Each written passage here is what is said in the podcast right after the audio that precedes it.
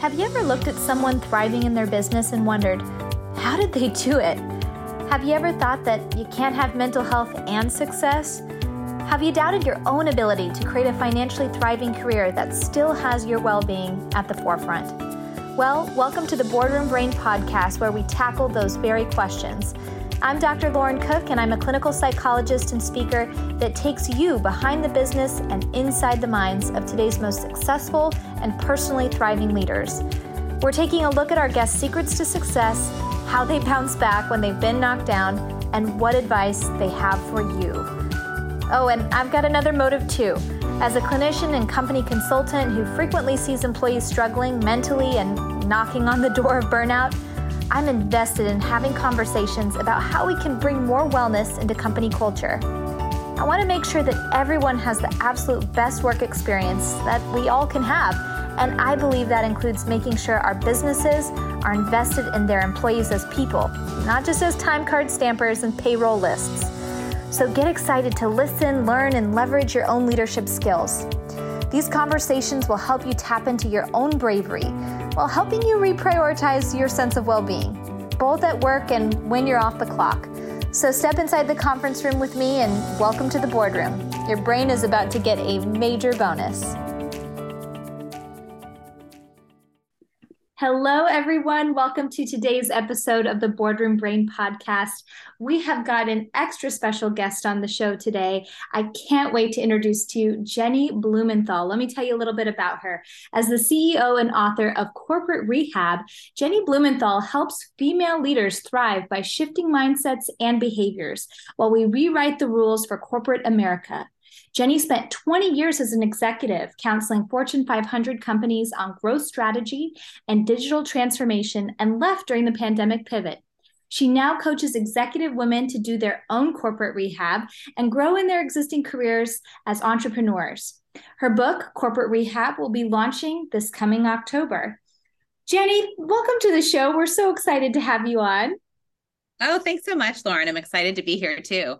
Well, and I should clarify too, because you coach people who are interested in becoming entrepreneurs, but also people who are interested in staying in their existing careers as well, correct? So you're helping those in the corporate space and the entrepreneurial space. Yes, that's right. I really focus on helping leaders thrive in the future of work. And sometimes that's right in the roles, right exactly where they are, or getting to that next level without losing themselves. And mm-hmm. sometimes it's pivoting into a new job or pivoting into being your own, own entrepreneur and figuring out um, what it takes to actually thrive in the future outside of corporate America. And so I do a lot of coaching on that perspective as well. I love it. Well, we're going to break all of that down. And I know our listeners are going to be so eager to hear all the nuggets of wisdom that you have to offer because I think you really do offer such a unique perspective as someone who has spent so much time in the corporate space and the entrepreneurial space. That's unique to bring both of those worlds together. So everybody's going to get some benefit out of this conversation today. Now, one question I always love to ask our guests for those of us tuning in on YouTube, people always see my bookshelf behind me. I love to read. We have the Brain Health Book Club every month. So we're always looking for new, exciting reads. Uh, I want to hear what you're reading these days that's inspiring you. And then I also want to hear about this book you're writing too. So tell us a bit about both those things. Sure. Um, well, I can start with um, what I've been inspired by. Um, I think the the best part about writing a book and doing some research about it is you get to actually read all these other fun books for a living. So that's really nice.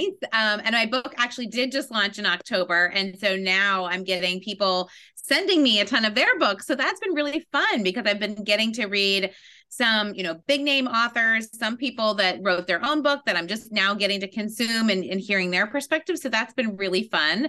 Mm-hmm. Um, one of the latest ones I'm looking forward to digging into is Julia Boorstin's When Women Lead. And it's actually similar format to my book um, and talking about really what happens when we actually get out of our own way and when we let women lead and fill the C suites of corporate America, what type of leadership attributes could we expect to see? So I'm excited to read and dig into that one. And the one I just finished was Design Your Life, which is a fun, uh, interactive way to um, get a little bit more intentional about some of the decisions that you make, which was also pretty exciting to read after I had finished my own book and see some of the parallels. So um, those are two that I'm inspired by. Um, and my book is Corporate America, Corporate Rehab, um, Ditch the Hustle Culture and Thrive Again.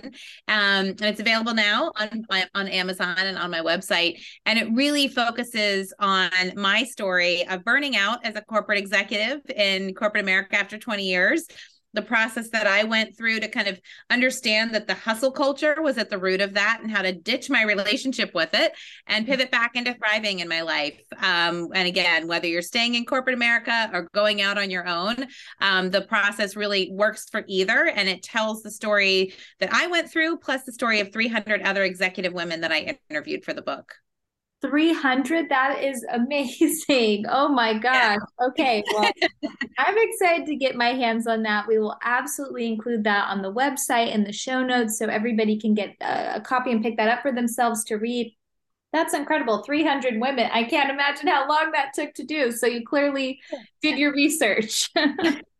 Yes i did. It was definitely an interesting piece too because i i didn't intend to make it with uh, uh, including all of these stories but as people started sending oh you've got to hear my story and what you said describes exactly like what my niece went through you got to talk to her. I just had so many times where i would just have days of talking to five different people on zoom and hearing these stories so much a blend of inspiring and triumphant but also heartbreaking and frustrating and so um, i felt like I would be doing them a disservice if I didn't include them in the book. So it was exciting to to be able to do that. Well, absolutely. And I think that that is what's so interesting. It sounds like that's really a theme of your book that your experience was not unique, unfortunately, that we are seeing this across the board. And I know for myself as a psychologist, and I also do career coaching, I'm seeing this a lot myself. And I know you speak a lot about hustle culture. We hear that buzzword. I think a lot of us we get sucked into it without even realizing it a lot of the time and you know you you mention you know these these three human needs that keep us hooked on this. And so I'm curious if you could really define for the audience how you see hustle culture playing out and these three human needs that keep us perpetuating in this cycle. Yes, absolutely. Well, you're going to love this because I bring in some theory as a psychologist that I'm sure hopefully you'll it'll resonate with you. Yes. But we actually go back all the way to Maslow's hierarchy of needs um, to think about that because when we think about what keeps us hooked on that hustle culture, and you think about that pyramid for those of us where high school might have been a little bit distant, I'll remind you of what's included. Um, that bottom layer is those physical needs, you know, the safety and water and food and shelter and once those needs are met, then we're freed up to pursue connection and purpose and belonging and esteem and self actualization. And what I found in some of the research and in all of the stories of the women that they shared with me is so often we get stuck in that uh, that level of physical survival that maybe there we're raising toddlers. Maybe we actually came from a war zone. Maybe you know there's things that are really um, keeping us stuck. Maybe we've lost our job and we're really focused on making sure we can provide for our family.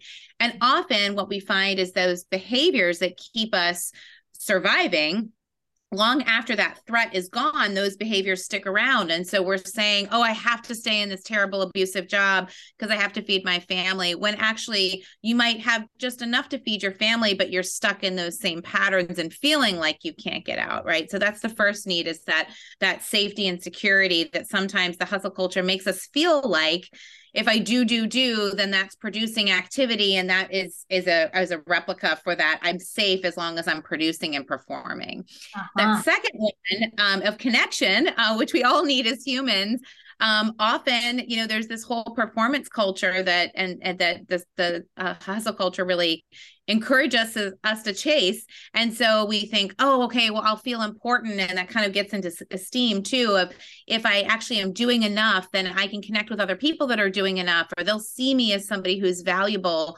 um, and producing a lot as opposed to what are the things you're producing and are you running yourself ragged?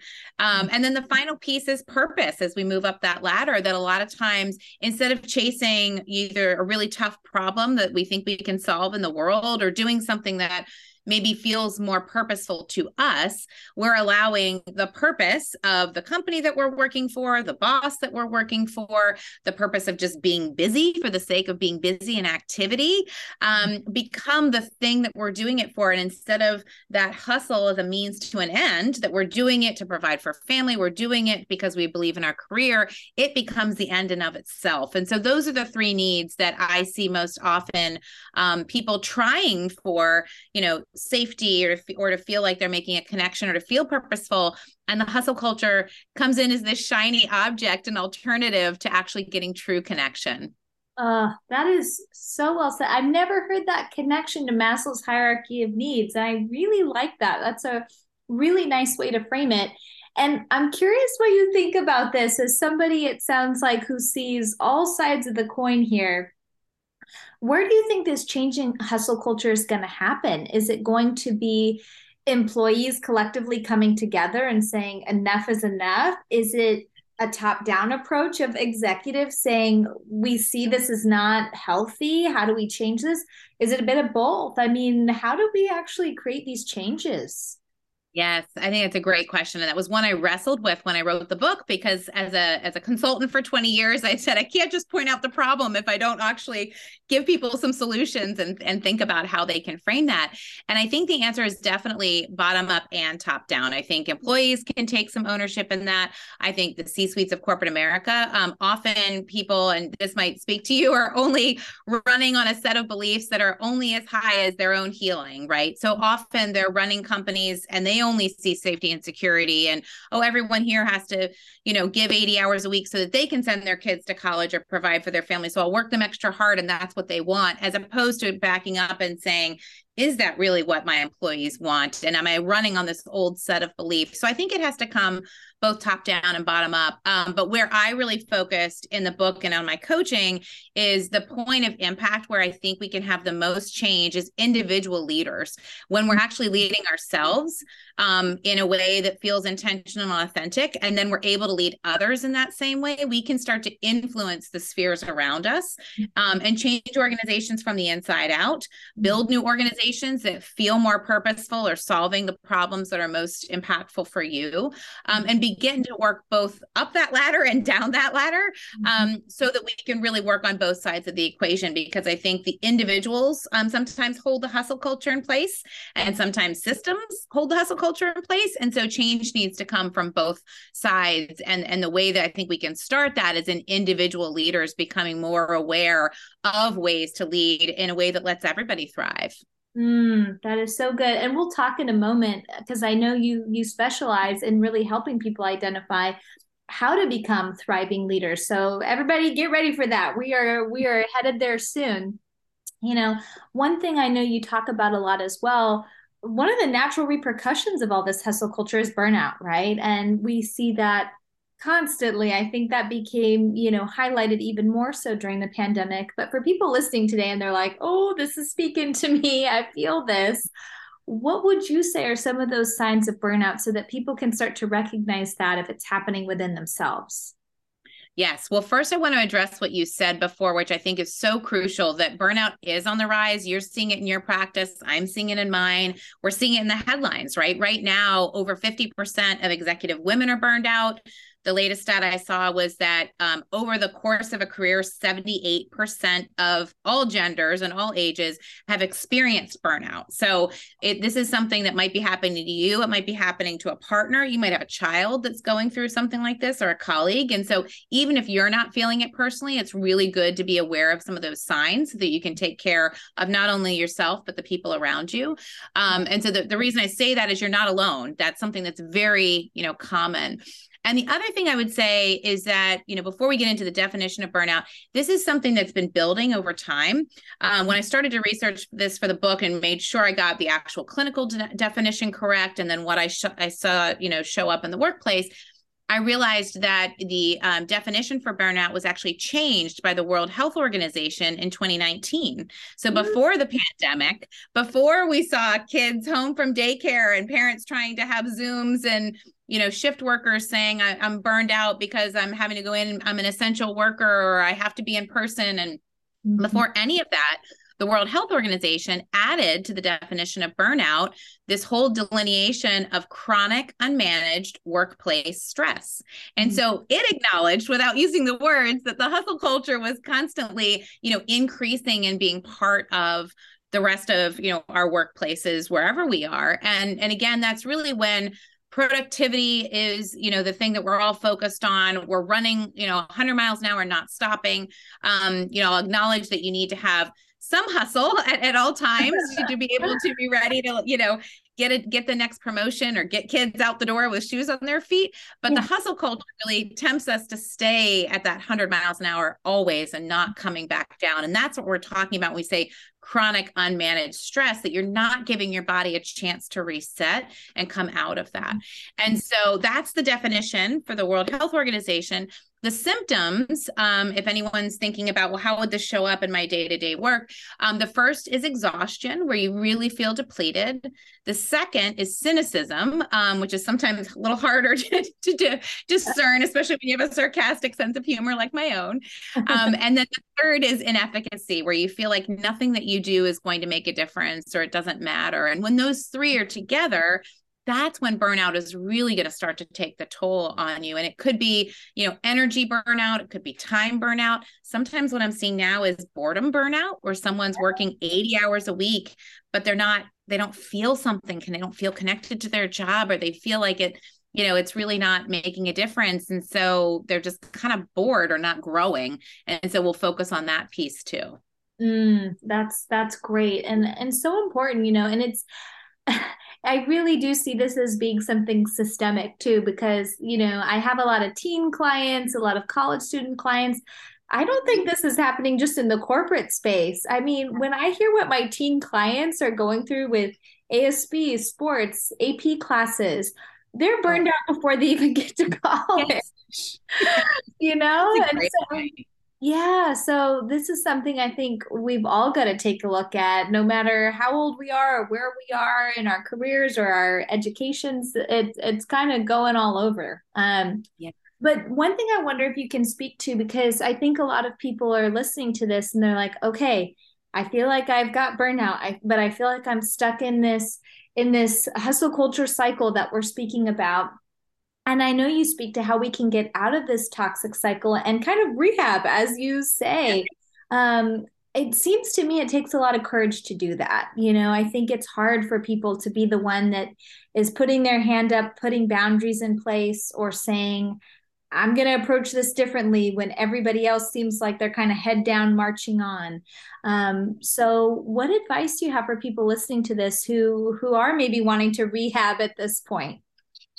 Yeah, well, let me first explain what corporate rehab is because I think that's a helpful way to think about it. Um, and it's actually an acronym that stands for the process that I put myself through. Um, okay. And I coach some of these women through in terms of actually rehabbing from the hustle culture and shifting your relationship with it. Um, and we joke about the word rehab. I tried to think about, you know, is that the right word for it? And I couldn't get away from it because it really just it gives you that perspective of you know really trying to change that relationship but also rehab is restoring something back to its original condition and that's really what we do is we say who were you before all of the layers of the world and your job and your responsibilities got put on top of you? And how can we reconnect with that so you can actually lead from this really authentic place? So rehab stands for five steps. Um, r is recognize your life and your story in terms of the context for your decisions and your values and your patterns E is for evaluate, where we start to look at your energy, we look at the relationships, we look at patterns that and habits that you get stuck in. H is for heal across mind, body, and spirit.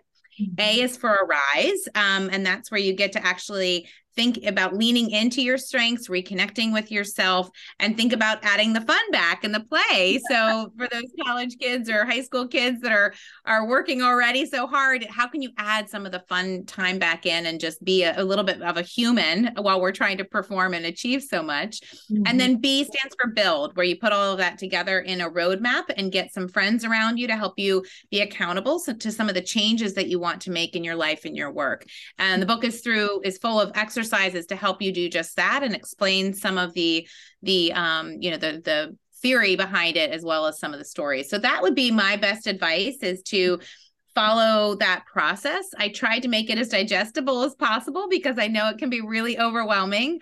Um, and so I really broke it down to some of the theories and concepts, like things like trauma and attachment theory that help us understand why we get stuck in some of these patterns. Um, and then some interesting things of healthy habits and breath work to let go of some of that stuff. Nice. Um, things that people can do on their own, and obviously advocate getting more support on top of that. I'm a huge advocate for therapy and would love to see it democratized in our lifetime so everybody can get access to it. Um, but really, that's the process of rehab that I would encourage everybody to do. Um, that's at your, you know, you can get at your own fingertips, which is nice. Oh, I love that you make it so interactive in the book, you know, because I'm a big advocate of values work, especially. So many of us, we get lost in the swing of things when we're really not grounded in what our values are. And yet, many of us have never actually gone through the exercise of identifying what are my values and what matters most right. to me. So, the fact that you provide people a space to get really crystal clear on what that is, I think that really helps people make these meaningful decisions. For example, do I stay with my current job? Do I make a change? Um, what do you think about somebody who may be sitting here today saying, well, is it time to leave my corporate job or to to keep doing what I'm doing, but just make some shifts in how I'm doing it. What advice yeah. do you have for folks who are who are maybe sitting on that cliff trying to decide which next next path on the hiking trail to go on? Yeah. So my my quick tip on this one is to ask yourself two questions why and why not? So in the why column is why would you leave? Are you leaving a toxic abusive workplace? Are you leaving something where you've stopped growing? Are you leaving because um, you need to get to another financial position for your family um, and that's all kind of moving away from something or leaving something behind. Um, or are you leaving because you're moving towards something? Is there another growth opportunity? Is there an industry you want to try? Is there are you are you just stuck and there's no role you know opportunity for advancement? Getting really clear on what that what that reason is i think is really helpful. If you're you know leaving to get for example out of a toxic uh, workplace you know how can you make sure that you don't just pick up any of the habits that you're bringing into that situation and bring them to the next place right and so just mm-hmm. really getting clear on that piece will help you figure out what you need to do or what you're looking for and then mm-hmm. the why not piece kind of comes into what's holding you back. Like, what are the things that get in your own way? Are there things like, I'll never be paid enough, or no one else would want me? They only value me in this company, or I can't leave my team behind. Those are three of the most common things that I hear, especially female executives say of, I can't leave the kids, you know, I can't leave the rest of the people back here and because no one else will, will protect them from that that jerk boss or what have you. And really getting clear about that and being honest with yourself um, sometimes making you say making yourself say it out loud um, is really helpful because you can understand well if I'm if I why I want to leave is I've got to get it out of this toxic situation and I, I haven't grown really in this role for five years but the really the the main thing that's holding me back is trying to protect these other people. Mm-hmm. okay well that's something you really need to kind of think about. What's your job? What's your role? What can you control? Mm-hmm. um, and is there another way that you can get those people you know some help or some addressing of that toxic situation that doesn't make you have to be the one that's jumping on that bomb? And so those are the two things i would suggest people ask themselves is why would you leave? And then why haven't you yet? Or why not Oh, there's the nugget right there that I think people are going to just so grasp onto. That's so helpful. Why? Why not? Very simple, but there mm-hmm. it is. And, and I always like to ask my clients too would you have any regrets, you know, if you did stay, if you didn't stay? And that can kind of be a helpful way to frame it too. Now, I'm very curious your opinion on this because you really have seen all sides of the equation here. My husband and I talk about this a lot actually in our own relationship. He's very much in the corporate space, has been the whole time. I'm very much an entrepreneur, started my own private practice, my own speaking. We have totally different career trajectories we've been on. And he mm-hmm. comments a lot. He goes on these LinkedIn doom scrolls, and I'm like, this isn't helping you feel better but he he comments a lot on how he notices such a push towards entrepreneurialism and almost a fantasizing of do your own thing, quit your job, be your own boss. And I see that a lot too, even when I'm on things like TikTok and things like that. What do you think about that? Do you feel like anybody could become an entrepreneur and just leave, jump ship? Um, or do you think maybe we are fantasizing the entrepreneur experience and and maybe it's not for everybody? Maybe the the happiness, the meaning is in the corporate space for some folks. Uh, what are your thoughts on all that?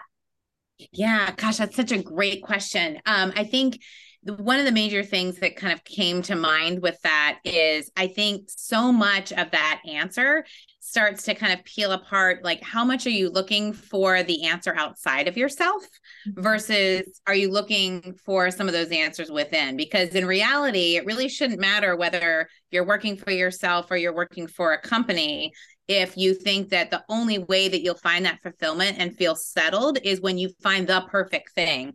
And Ooh. so mm. I hear that a lot from people of like, oh, well, if I just was in this, or if I just was in this situation, or if I just, you know, that I did it to myself all the time in my old life you know the the 25th hour of the day is just around the corner if i could just find the right app or hire the right person and mm-hmm. often it's you know the situation outside of you is certainly a factor but often what's keeping you stuck is the things within you so it's things like limiting beliefs you know the old stories that we run on that i'm sure you hear so much in your practice of i'm not enough or i need to run faster i always get passed over that will follow you into entrepreneurship believe me if it's something that you're experiencing in your corporate life and vice versa.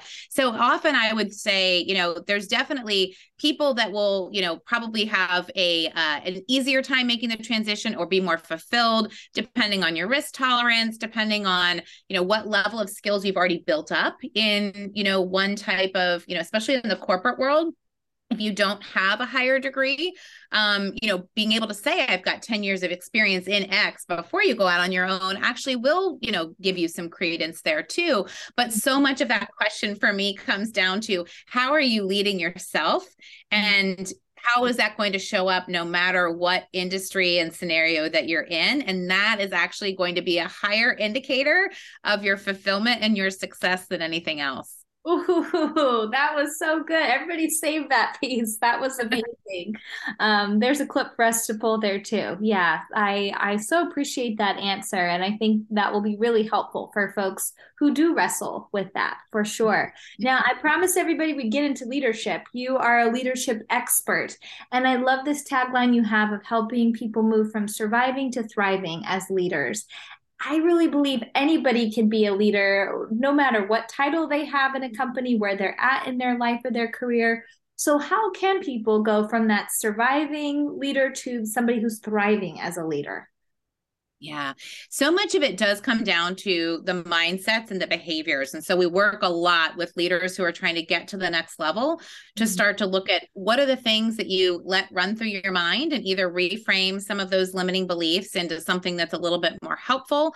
Um, also, things like having a leadership philosophy that you actually communicate to others of how you would like to be treated, how you expect you know to treat them in return um, things like that that can actually set that expectation and the vision for your team. And then also just thinking about how do you actually show up? How do you think about shifting from the me to the we in the way that you think right? I think that's a big piece of it of, of thinking about getting out of that survival because survival as you well know depends so much on a scarcity model. There's not enough. There's not enough love, security, money, food, whatever it is, right? And I've got to rush to get mine. And look, a lot of times this comes from a very real place. You know, we were raised by parents and grandparents and and family members that did the best that they could to give us the keys to life based on what they knew right but one of the the most interesting examples i've learned through going through researching and writing the book was often the things that form your worldview, it's like looking through a toilet paper roll and you can only see what else is on the other side based on you know what has has shaped your view so i think when we think about survival most people would not walk around saying i'm just surviving but when they look at what's happening there's either a victim mentality of all these things are happening to me and i don't have a role in it uh-huh. um, or there's this like I don't even have time to think about thriving. I'm just trying to get the kids out the door or get to the next thing. And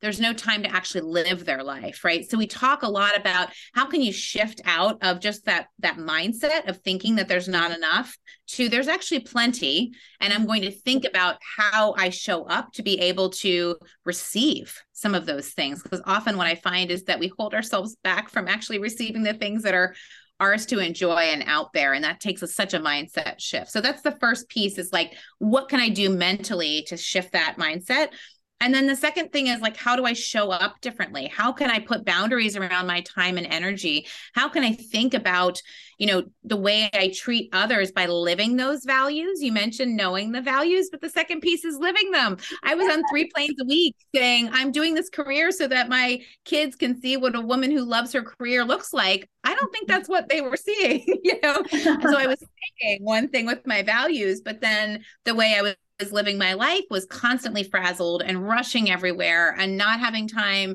You know, I would put in quality time at bedtime, but I wasn't there for those 3 p.m. walking home from school breakdowns that, you know, are, I'm now finding in the teen years are even more important. So I think that living of your values is the other piece too of like, how do you actually pull that through in your patterns and behaviors?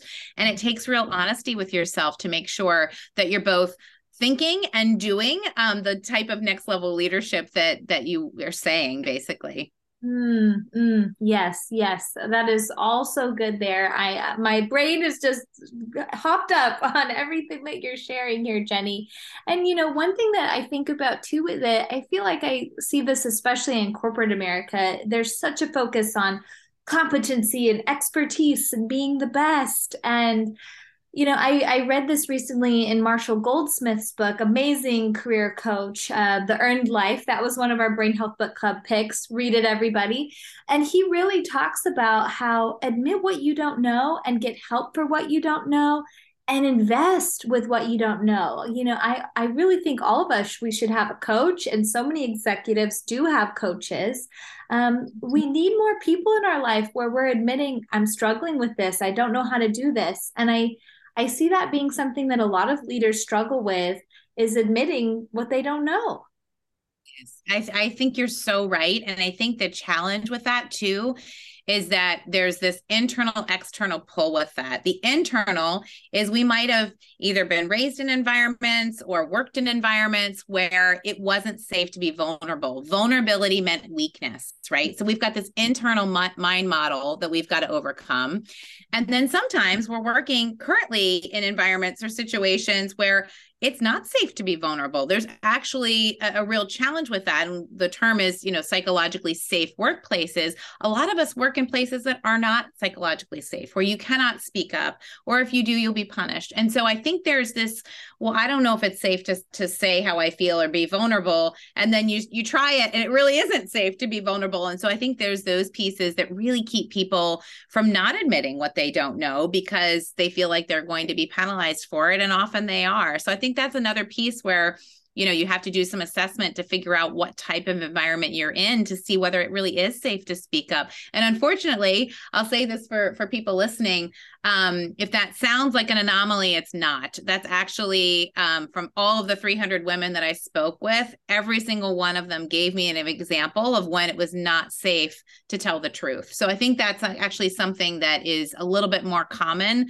than we would think. Mm that I find that actually really scary that it sounds like that's really more the norm from what you're seeing that there are these psychologically unsafe workplaces where people are afraid if I dissent in any way, there's going to be severe consequences for me.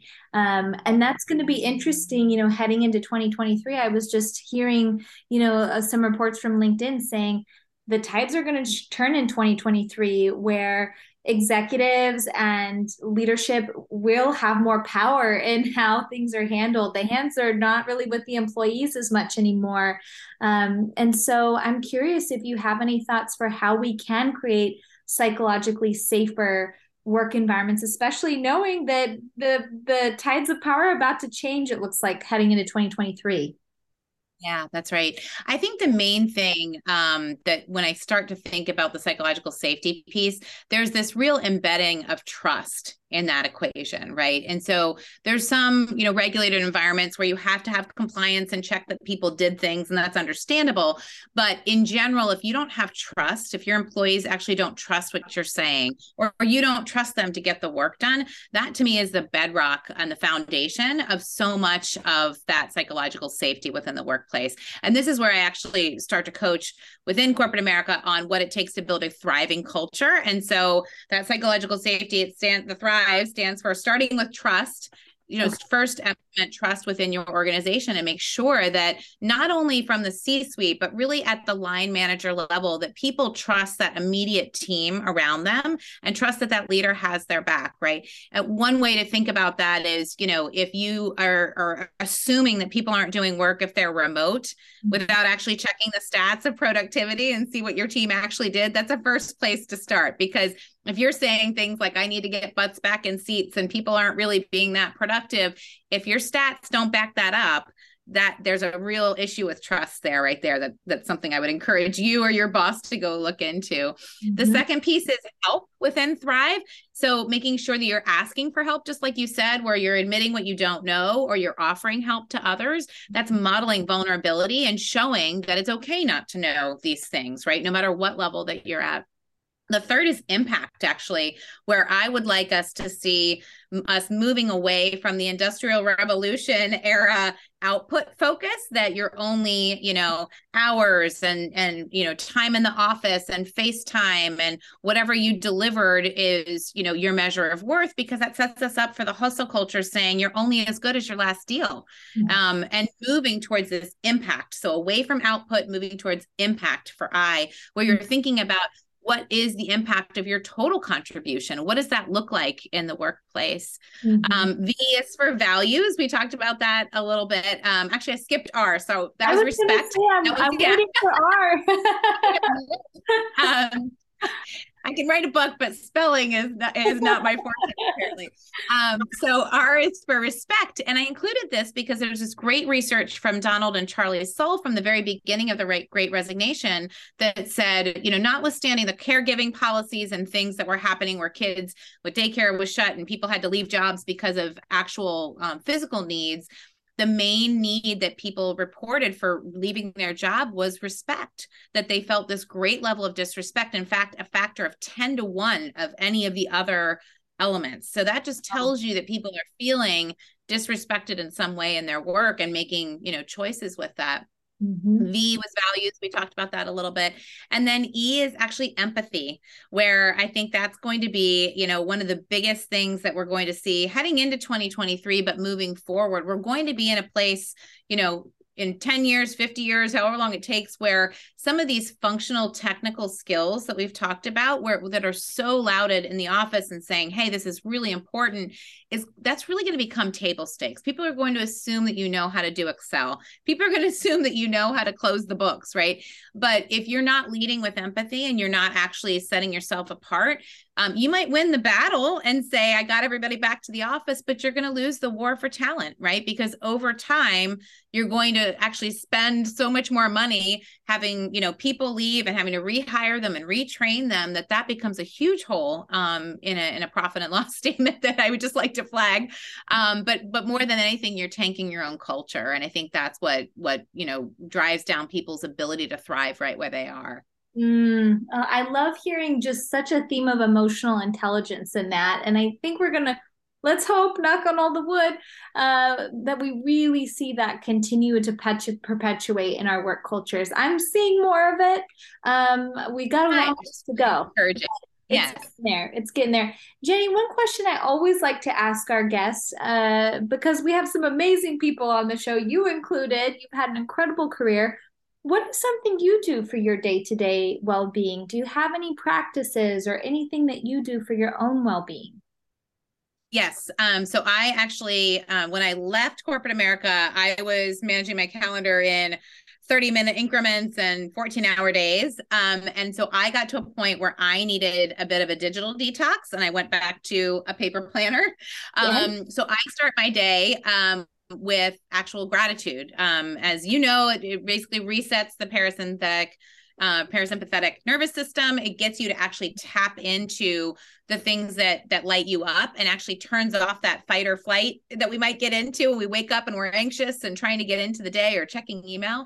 And so I really start with gratitude and I have space in my journal where I start there um, and then move on to what are the top three things that have to get done this day or week so that I can really ground my agenda in my own purpose and what I'm trying to do as opposed to as as women especially i think we so often get you know loaded on with all the needs of everybody else and let me be helpful and oh I'll just do this real quick. And sometimes your whole day can get caught up with other people's agendas. And so I start with just making sure that these are the top 3 things. Try to get those out as early in the day as I can um, and then try to bookend uh, the day with either meditation or gratitude doesn't always happen, but I try um, to try to reset my brain before um, getting a good night's rest. So that's what I try to do to to take care of myself in the midst of so many pressures from work and home and everywhere. Yes. Oh, those are all such good things. I too am the paper planner advocate. I stick to mine every day. I find it more grounding than a tech calendar myself. Uh, and I love that your emphasis is on a gratitude practice. Uh, for everybody tuning in, take a moment and write down three things you're thankful for right now. It, it does have an impact. Um, Jennie, last question for you. We ask this to every guest on the show. What do you hope your legacy will be? Hmm. Well, um, the book I wrote is really about, you know, helping people thrive. Um, and really that's what I want to be here to do is to help all leaders thrive and whatever that means to them, whether that's ditching burnout, whether that's shifting careers, whether that's doing something different. Um, ultimately, I would love for that to be uh, resulting in healing the C suites across America um and i know that's an ambitious goal but i think any any piece that we can all do towards chipping away at that and letting people you know really pursue the healing and the wholeness and thriving as leaders without having to try to just be one dimensional um, leaders i think would be just have such a huge impact on the lives and the well-being of our nation. So that's really what i would love to contribute to in any small way well, if anybody's doing it, it's you. Uh, what a gift to have you on the show. I learned so much today. I know everybody else did too. It's so evident too, your passion for this. I mean, it just flows as you speak about it. So I really think that's a great contagious energy. And Jennie, tell everybody where they can connect with you, where they can learn more about the, the work that you're doing. Absolutely. Um, so the best place to go is my website, which is www.corporate-rehab.com. You can get the book there. You can see the coaching and the speaking packages that I do for both individual women and for groups within corporate America. Mm-hmm. Um, and then you can also see all the social tags for the other places that I post. I post a ton on LinkedIn um, and then some on Instagram and TikTok, unfortunately, for my children. Um, but you can get the information there. So um, please follow along because I'm trying trying to share as many tips as I can freely for those to feel seen um, in both the corporate and the entrepreneurship world. So thanks so much for having me, Dr. Cook. Beautiful. Well, you are flowing with the tips. We love it. I'm sure you'll get lots of follows now on TikTok from us. I too TikTok, no shame in the game. Uh, Jennie, thank you for being on the show. What a treat for us today. Be well. Thanks so much. I appreciate it. Thank you so much for tuning in for today's episode of the Boardroom Brain podcast. Let's cultivate those networking skills starting today. Share this episode with someone who could benefit from listening and leave a comment and review to let me know what you think. Subscribe to get all the latest episodes and don't hesitate to tell me who you'd love to hear on the podcast. Don't forget that you're always welcome to watch the YouTube version of these episodes as well, if you'd like to experience this conversation visually. I always welcome your feedback, and I hope today's dialogue sparked your own insights. Here's to fostering those healthy brains both in the boardroom and beyond.